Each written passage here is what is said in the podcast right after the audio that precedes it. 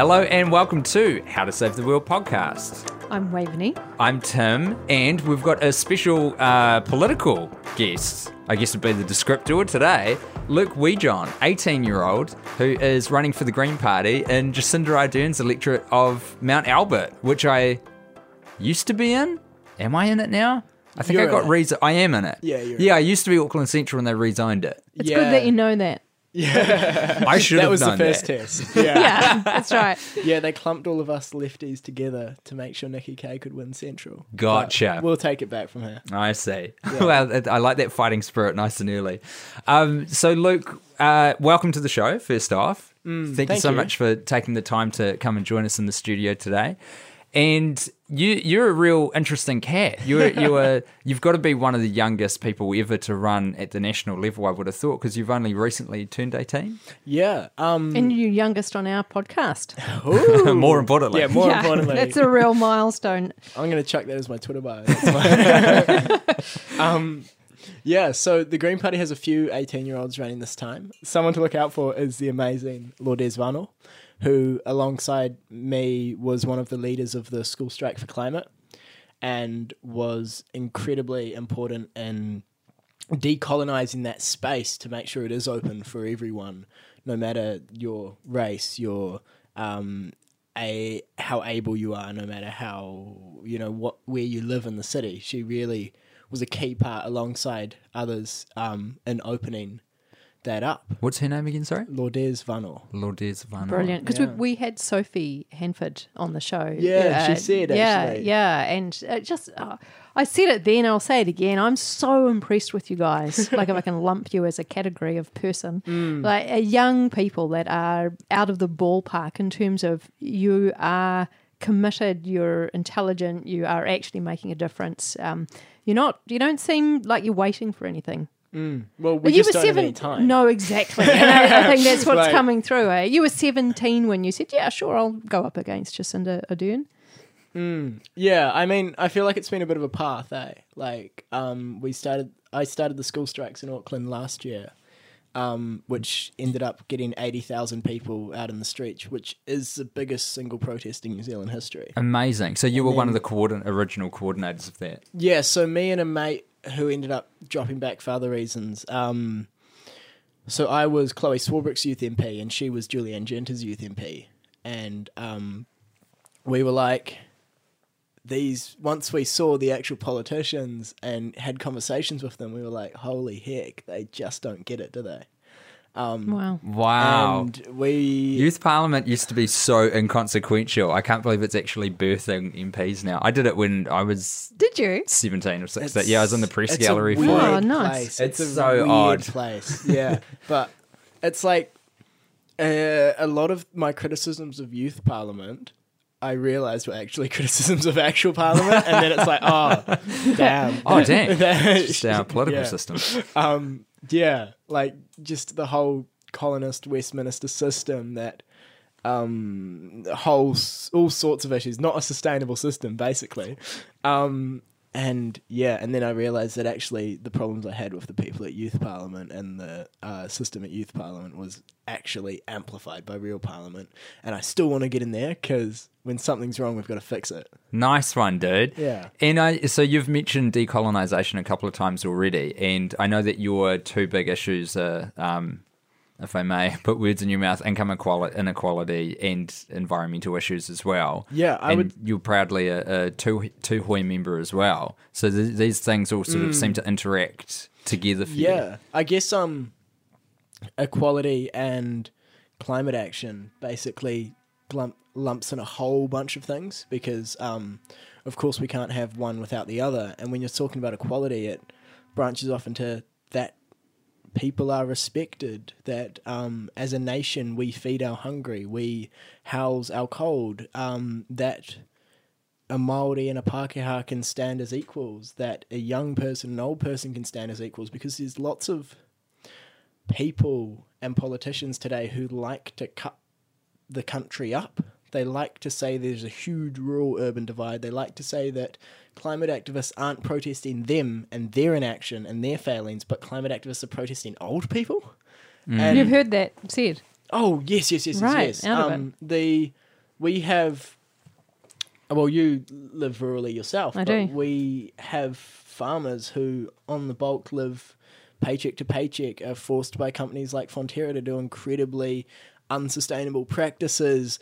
Um, we know that men- mental health is a huge issue for our farming community, and then politicians like to say, "Oh, all those kids, they're protesting you." So of course, when you hear It's emotive. that these, you know, youngins are trying to have a go at you, on top of everything else, it's like, of course, that's something that's scary to you. Um, but yeah, it's. I feel like that's why it's so important that we have kids in the cities calling out the politicians who have screwed up our cities um, and have made them unsustainable, whether that's through transport, through our waste, through everything. And then we have kids rurally who call out those politicians for creating this dirty farming that f- on top of stolen land.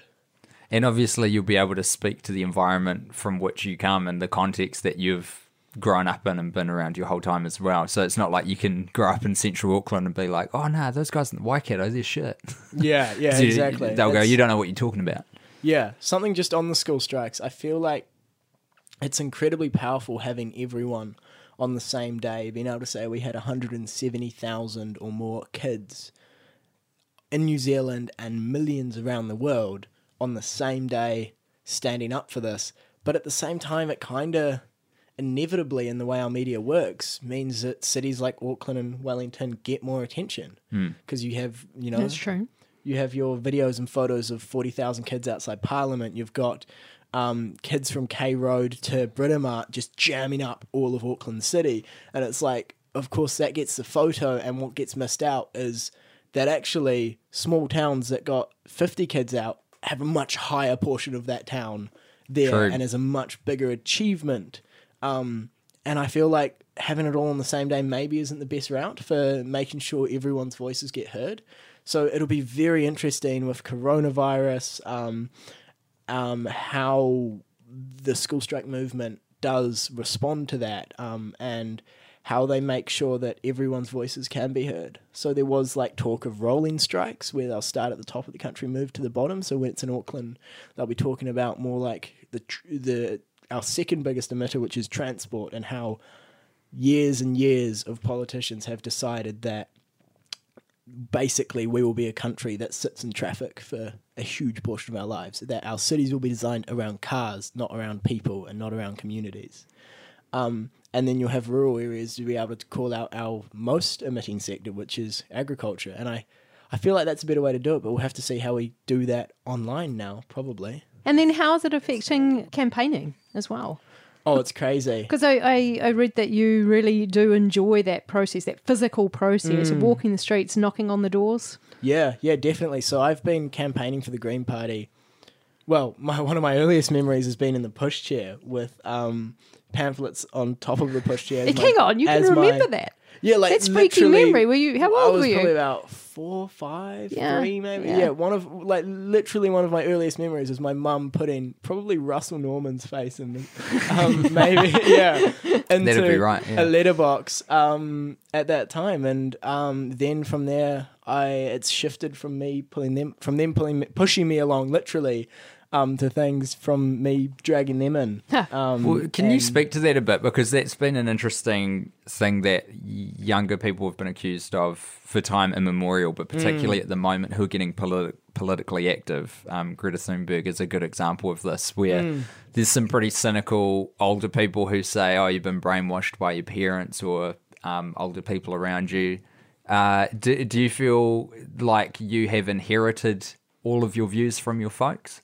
Um, not all of them. There are definitely colourful um, dinner table discussions, but my parents, I am incredibly lucky that they loved me unconditionally, and that uh, there was never the expectation that we would do all the things that me and my siblings do. So my brother's a professional athlete. Um, he's used to sail around the world before coronavirus happened, um, and my sister's amazing, but she's like twelve, I think. Um, and no so- career yet. yeah, um, but they've although um, I'm incredibly proud of the things me and my siblings have achieved. There was never a pressure for us to do anything. They basically said that their approach is a full fridge and neglect. I like that. And As, as, as a middle child of four kids, I can relate to that. yeah, and as long as we were parenting. yeah, yeah, exactly. As long as we were like good people that were kind to others and ourselves, then they were happy with whatever grades we got, with whatever attendance. So my attendance last year was like thirty-two percent, and they kind of figured I was doing other things, so that's fine. Um, Can and- I? Okay, let's let's not skip over that. Thirty-two percent attendance, and my understanding is that you you have also turned down a scholarship to Victoria University. Yeah, so I got thirty-two percent attendance, but I basically um, I really grinded in year twelve because that's the one for if any young people Yeah. listening work real hard in year twelve and not the other years. Um, because year twelve is the year that universities look at when they're dishing out scholarships, and then I, I had my eyes set on one, and I said, "What are the minimum requirements for?" Um, year thirteen, um, Oh, yeah. yeah, to keep the scholarship if I get it. And it was a merit endorsement, which is 51, 50 ex- merit credits. So I was like, okay, I think I got 52 in the end. Nice. um, and then, like, there was probably an attendance uh, requirement of about 30%. So Skated just above that, too. yeah, just Fantastic. literally by the hair on my chin getting everything in. But What yeah, was the um, scholarship that Victoria offered you? uh, the Kahotea scholarship. So that's their 30k, three years, um, uh, like all halls paid for, Wow. fees paid for. I didn't like get rid of it entirely, um, so I deferred it for a year. I see. So it's So- an option sitting there if uh, Yeah, if so you don't beat Jacinda. that's another thing we need to get to um, later. But no, so yeah, if I become an MP this year, um, then I will probably have to turn down that scholarship. And if I don't, then I'll take that scholarship. Yeah. What was the selection process for the? You don't just get to go. Hey, I'd like to be a candidate. What was Hmm. the selection process? For that? As far as you know, of how why was it that the Greens said, "Yep, well, let's take the seventeen-year-old on"? Um, well, I was actually asked by Labour and by um, Top, probably, if they're still a thing, um, and by and by the Greens. Um, yeah, and I think Na- National's taken on an eighteen-year-old as well. So it wasn't like uh, at that point it wasn't the Greens being as radical as uh, a lot of people think they are. Um, but yeah, I just signed up like anyone else and was like, yeah, I want to. There was you have to be a member, um, but not even for that long. Um, I don't think there is a requirement for how long you have to be a member. I have been a member for years though. Um, and then when it came out that they were looking for candidates to join the pool, I was like, hell yeah. Um, and just went through all that process. There's like an interview. There's um, you submit your photo and your bio, and then you go down to a candidate conference where um, it's basically if you've seen a beauty pageant. but yeah, yeah, We were going to get back to the versus Jacinda bit. Yes, we were. Um, so yeah, I get a lot of that normally from international media that don't understand MMP. So, um, as you guys know, we get two votes in this country: one for the person you want to represent your community, Yes. which uh, the Labor candidate looks quite strong in this community, um, and then you get the most. The most important vote, though, is your party vote, because um, unlike countries like America, we're not electing a president here. We're deciding what is the percentage makeup of our house. What parties, what ideologies do we want to have strength for the next three years? Um, so that's why I'm going for the party vote only. So where are you on the list? Uh, list hasn't been announced yet. Ah, okay. so when does we'll that come to- out? Uh, Later. I'm- yeah, not sure. There'll there'll be an initial list, um, which is done by some delegates, um, and then there'll be a. Then it ultimately comes down to the membership and is pure democracy. So if any Green Party members are listening, I'm looking for top ten. Eh? Huge, hugely contentious, isn't it? The um the party lists that come out, and it's really you know hard fought within the party to try and try and get up the ranks for the reason you just described, because it can determine whether or not you're going to get into parliament. yeah, you like, Hmm. as an you as an individual. Um, Yes and no. I there is a bit of that, but it kind of at the same time the candidates are the only other people who know what you're going through. Um, and and in most of our cases are our best mates. So Lourdes is a real close mate of mine, um, and we've been mates for longer than we've been candidates. Steve Abel is like who's announced he is a living legend, and um, to be able to work alongside him is just a dream in itself. Um, and then Julie Anne Genter was one of the reasons and ways I got involved in the Green Party. Chloe Swarbrick's been an amazing mentor. Marama Davidson has been handing me a megaphone since I was like 12. It's like, there's, How did that feel? Huh? How did that feel to have the megaphone in your hand at 12?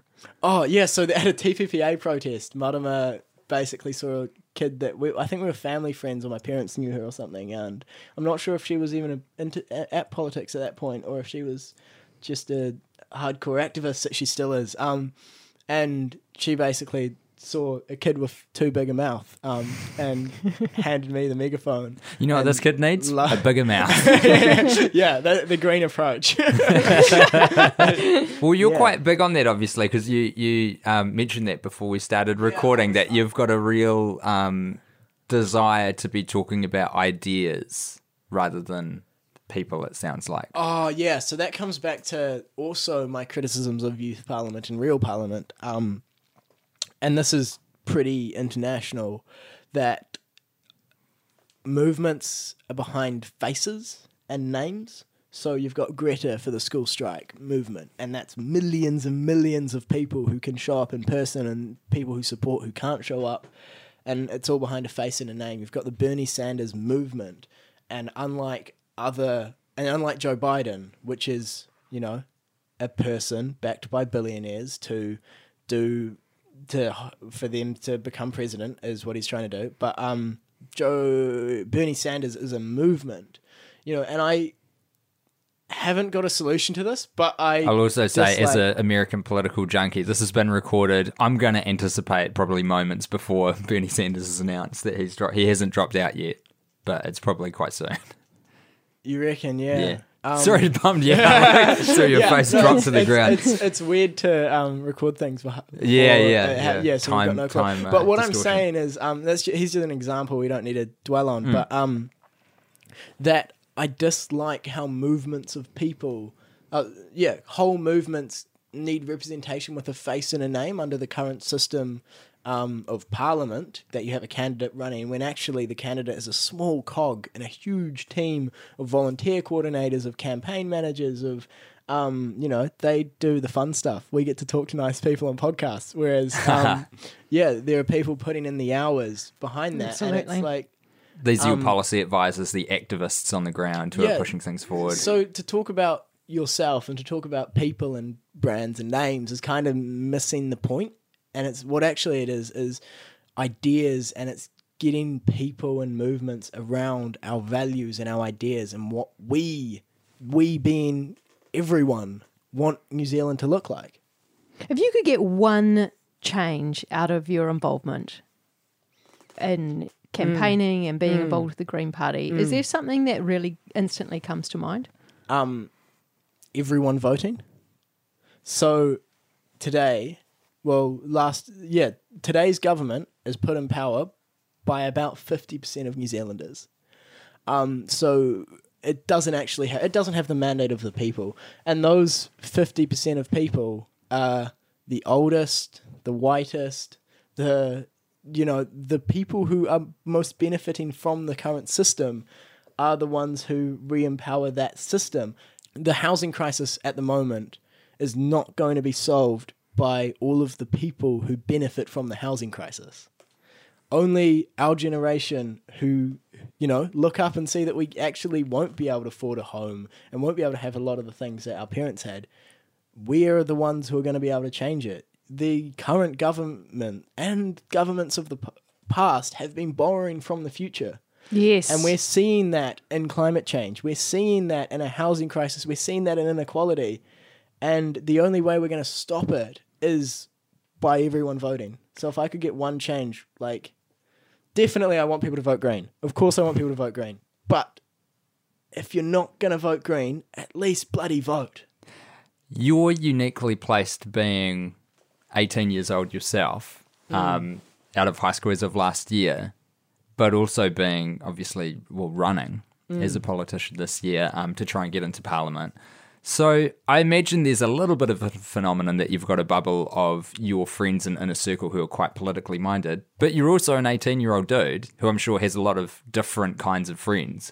So what do you think is the big challenge to getting youth out to vote? Because this is not a new problem or a problem unique to New Zealand. Like, Yeah. why is it that young people don't vote?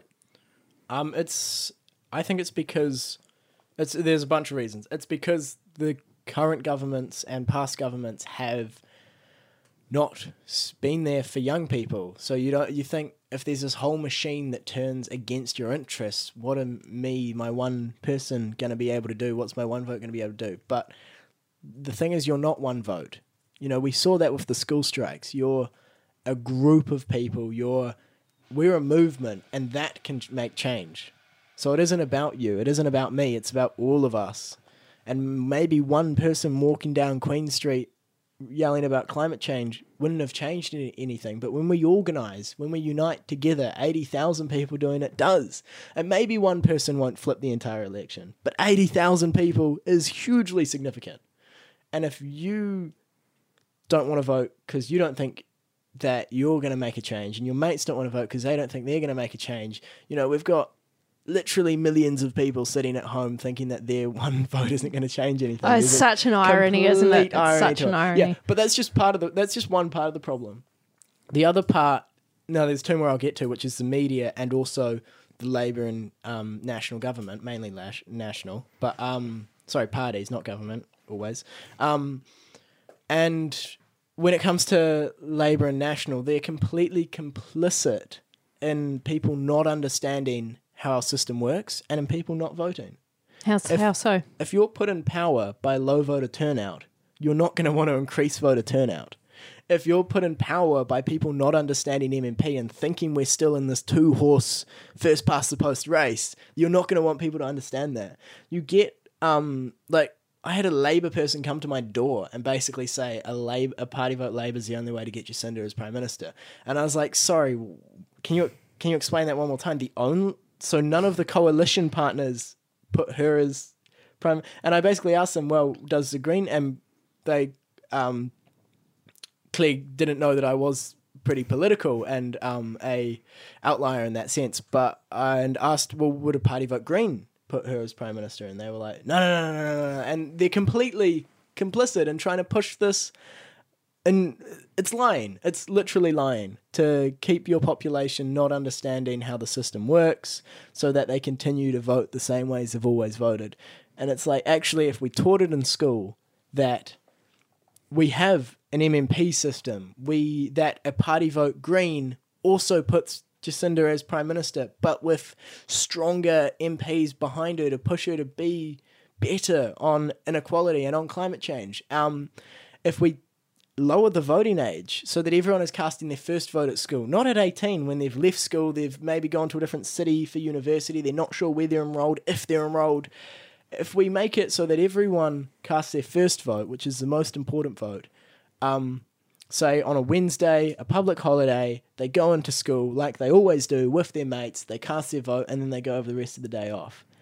That is a if really good idea. Yeah, and if why that's not? how we do it, Yeah. then um, then we're going to see ninety to hundred percent voter turnout of that generation who's just vote making their first vote in school. But the evidence says that when you cast your first vote, you continue to vote for the rest of your life. so that's why your first vote's the most important. That's why a first vote's the most important. That's why if we do that once, you know, we will create a wave of voter turnout and we will have a country growing up with my generation that actually has a parliament, a House of Representatives that is truly representative of the people. That is how we fight inequality. That is how we fight racism. That is how we fight um, climate change. Not with the richest people, not with the people who benefit from the system, continuing that system. Is there any uh, official party platform around that or policy around introducing civics or education about our political system into high schools? Yeah, yeah, no, it's um, everything I've spoken of right now. Luckily, is Green Party policy, and the more I basically when I was deciding to become a candidate um, for the Green Party, I knew my values aligned with the Green Party, but reading all of their policy and just everything made so much sense. Um, and everything aligned so clearly with my own views. It was insane. And the small parts that didn't align, I knew the party had such a strong inner democracy that I knew that goes from the bottom, from the grassroots. I knew that I could actually get in there and change parts of the party, um, which you just don't see in Labour or National. They're so top down. You know, there's so much power held in those coun- in those parties by one person sitting at the leadership seat, and it's like I'm so happy to be in the Green Party where we're accountable to the members and where the members make the final decision on the on the list ranking, make final decisions on policy, on all of that. It's it's the way to do it. And so, what's your beef with the media, Luke? Oh yes, so the third part. Um, yeah, you guys. We're not the me- we're new media, mate. Yeah, we're cool. We're the cool kids. no, no, no. So I was saying there's three parts involved in um, why young people don't vote. That question you asked, um, and this is why I love podcasts because we can actually answer questions it- in yes, parts yes, and can. talk over everything. But um, it's the system not working for you. So why would you vote? And you're not thinking that your one would um, w- that you alone would do anything. But and it's understanding that we are a movement. We are not individuals. But the current system likes to push this individualism on us. Then it's parties who are completely complicit in it and want to further that. The third one is that for a good story, for a soundbite, media run the story like it is a two horse race. You know, every election year we have a leaders' debate between whoever's leading Labour and whoever's leading National. And to anyone who's been following American uh, American politics, anyone who's been following any country that elects a president, it looks like we're doing the exact same thing. We're not. And to have a leaders' debate without every other leader of all the other parties you can vote for that also have equal, if not more, strength um, per vote in Parliament is just it's uh, Misleading. it's misleading. Well, and when we've seen in the last few years coalition, well, any coalition government, and you see how much, like you say, arguably more power those smaller NZ mm. parties how much power does Winston have? Well, exactly. He yeah, decided and who our Prime proportional. Yeah, was. proportionate Nothing- to who. I mean, it's bizarre how often you know the old kingmakers come through and and Yeah, decided how it's going to be. Gets decided by the government without Winston Peters or Marama and James Shaw. Yeah, and so pre-election, the- you're saying this guy's not even necessarily on the stage because it's we're painting a story that uh, it's, oh, it's not so important. Exactly, it's a story, and it's not just the leaders' debate; it's everything. It's when the election is announced, you have Jacinda saying, "Here's the election," and Simon Bridges saying, "We're gonna win." And it's like, sweet, there's our story. It's simple. A, a six-year-old could understand it, and it's like, I get why that is, but we need to come past that. We need a new media um, where people can actually understand and dissect the system. Um, that we basically the media is still living in the first past the post uh, age, and because it's just a simpler story, and that's dangerous to people trying to understand your because if you're trying to understand how our country works, everything is stacked against you. There's no civics education. The the two major parties who you hear from through the media don't want you to know, and it doesn't benefit the media to actually inform you. And then those politicians like to use longer than you than normal words and like to use an absurd amount of acronyms to make people feel like politics isn't for them. To make to push away the people who don't vote, to keep them away. And when you don't vote, you have the disproportionate effect of reaffirming their power. And that's what they want. That's why they pretend politics is high and mighty. That's why they pretend you need a degree to understand it. You don't all you need to do is care about things, whether that's your family, your planet, whether that's uh, that people in this country, while we're in the most, you know, well, until recently, we're in the most profitable, productive time, yet we're working longer hours and our rents are higher and our pay's lower. If you care about these things, you're political. If you like your air fresh, your water clean, if you, you know, want every aspect of your life, the quality, the quantity, the accessibility is all decided by political decisions. That is scary, but it also is empowering because we can change the system, we can change politics, and we can make it work for us instead of us working for it. Speaking of changing things, Hell yeah. tell me a little bit about your vision specifically for the environment and mm. sustainability that you would like to see New Zealand go in. Mm. Um, and also, sort of the second part of this question is like, realistically, what do you think we can achieve in the next little while if mm. the right things happen? Yeah.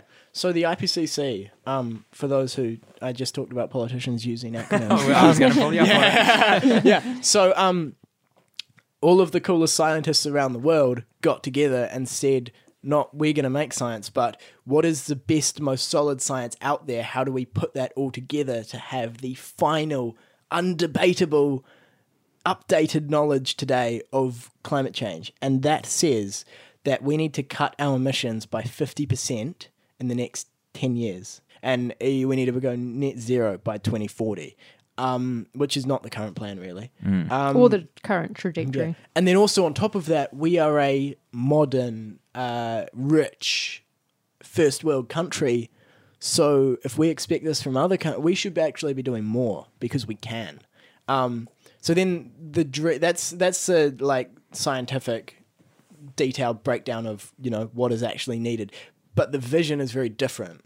The vision is that our farmers can farm for hundreds of years and know that that will be, always be there, that we can always have a fair relationship with Mother Earth, with Papatūānuku and us. Our, the vision is that people are not sitting in traffic for hours of their life, for, you know, by the end of your life, probably years of your life sitting in traffic, that instead we can have community gardens where intersections used to be, that light rail can quietly arrive every couple minutes. Kids can laugh as they bike to school on a separated cycle path without a fear in their gut of the, that climate anxiety. It's like we can definitely create a better New Zealand that works for us, that is designed around us, that is designed around people and the community, not cars and growth, growth, growth, growth. It does seem like a win-win to me. Yeah, I guess yeah, that's yeah. why I'm here. It's- It's, like it's that if we don't do anything, like we've already got Mm. these. Well, we've got the advances and we've got the great stuff in terms of the direction we've been heading down for the last ten thousand odd years. Mm. But there's but these are the unintended consequences of this direction we've been heading in, which is is now really starting to balloon on us and really fast. You know, we're we're we're, we're, saying now it's we're the first generation that knows into that we are ruining the planet. Yeah, And because we're also the had been hidden yeah, by uh, oil companies. Well, yeah. but but I mean, even even that's only one generation ago anyway. Like if you take it back to the Mm. seventies, but it's like this is just it's just happened so fast, and we're ready now for these new stories, Mm. and we're ready now. It's like we're to turn it around and not just focus on looking at what's happening if we keep going down the same path, Mm. because we can already see that there are.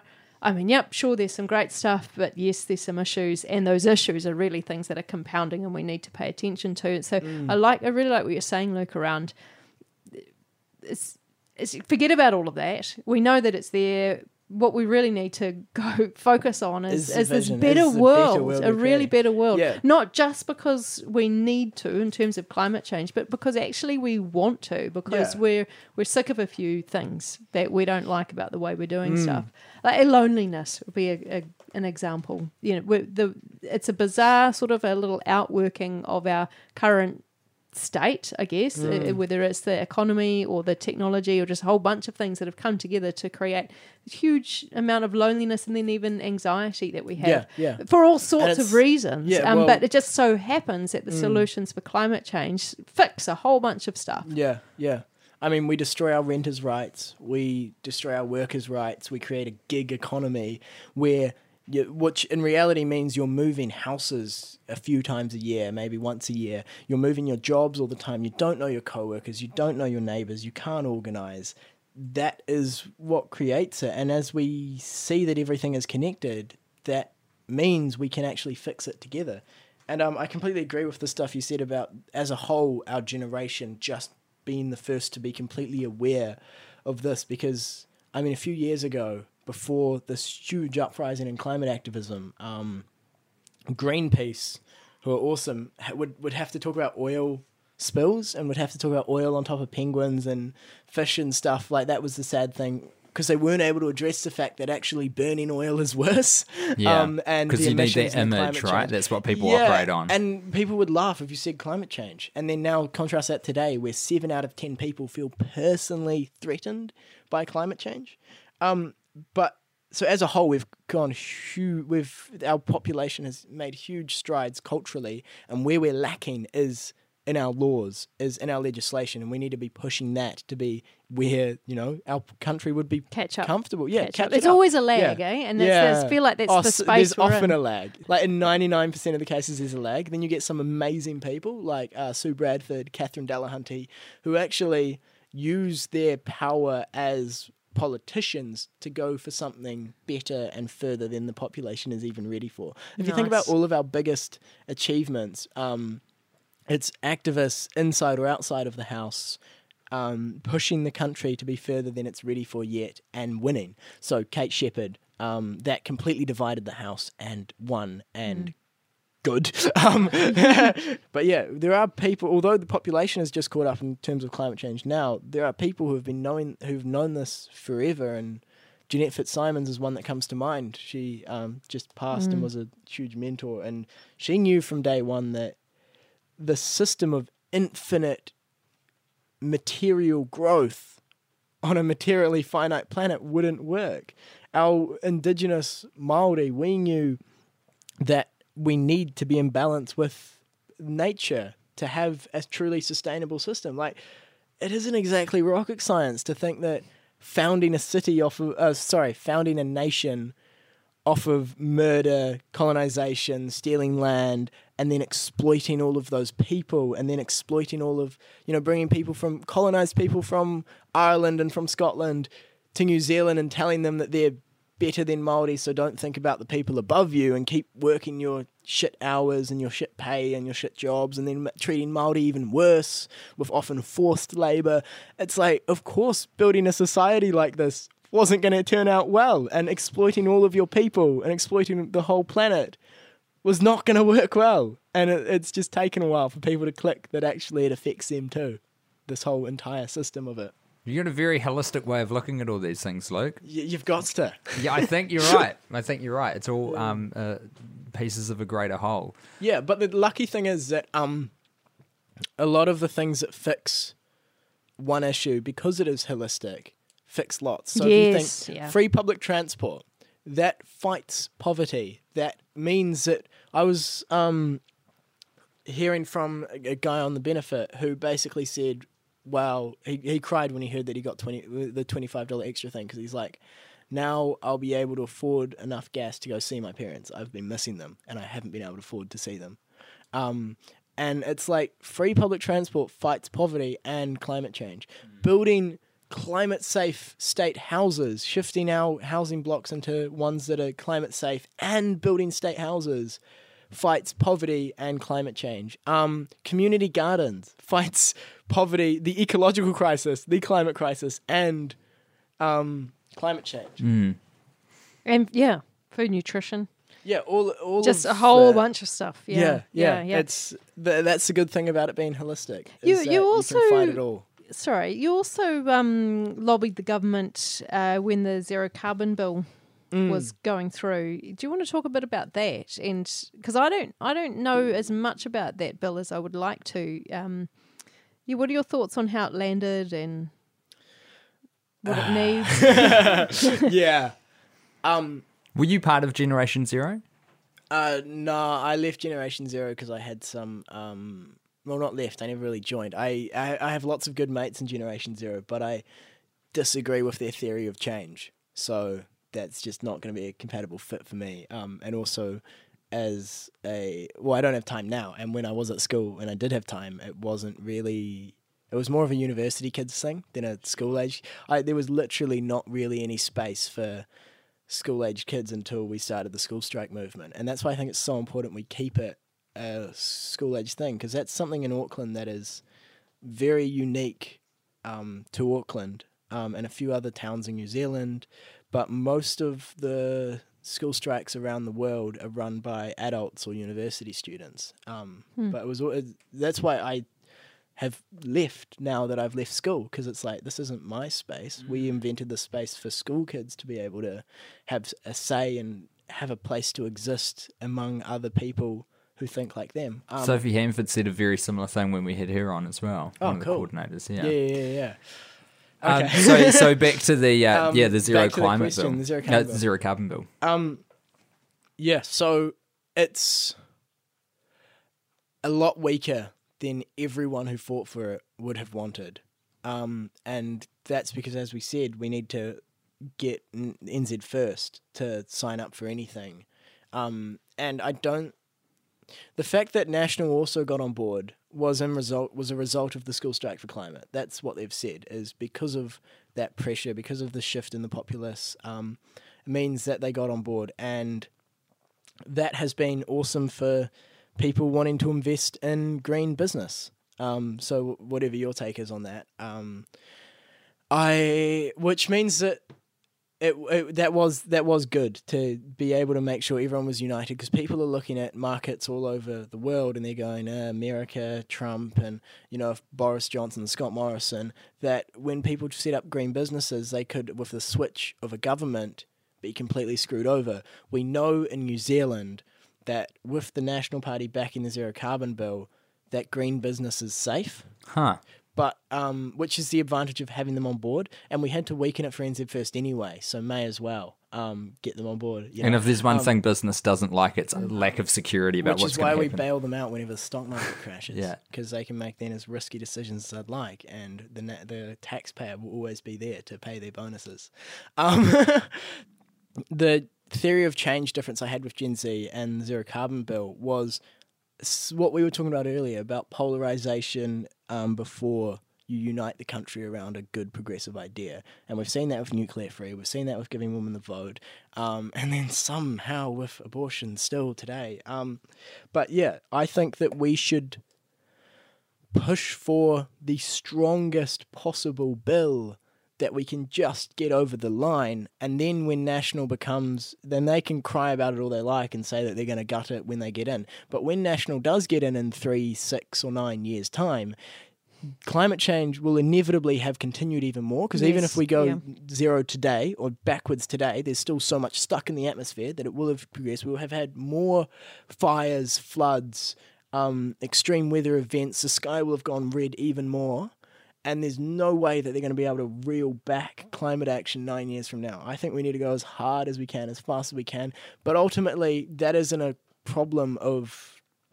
I I think the zero carbon bill is as strong as it could be um, when you're in government with New Zealand first. Um, so of course that's the only feasible approach is to then get everyone on board Yeah. for the market reasons. That is also you know that's also good.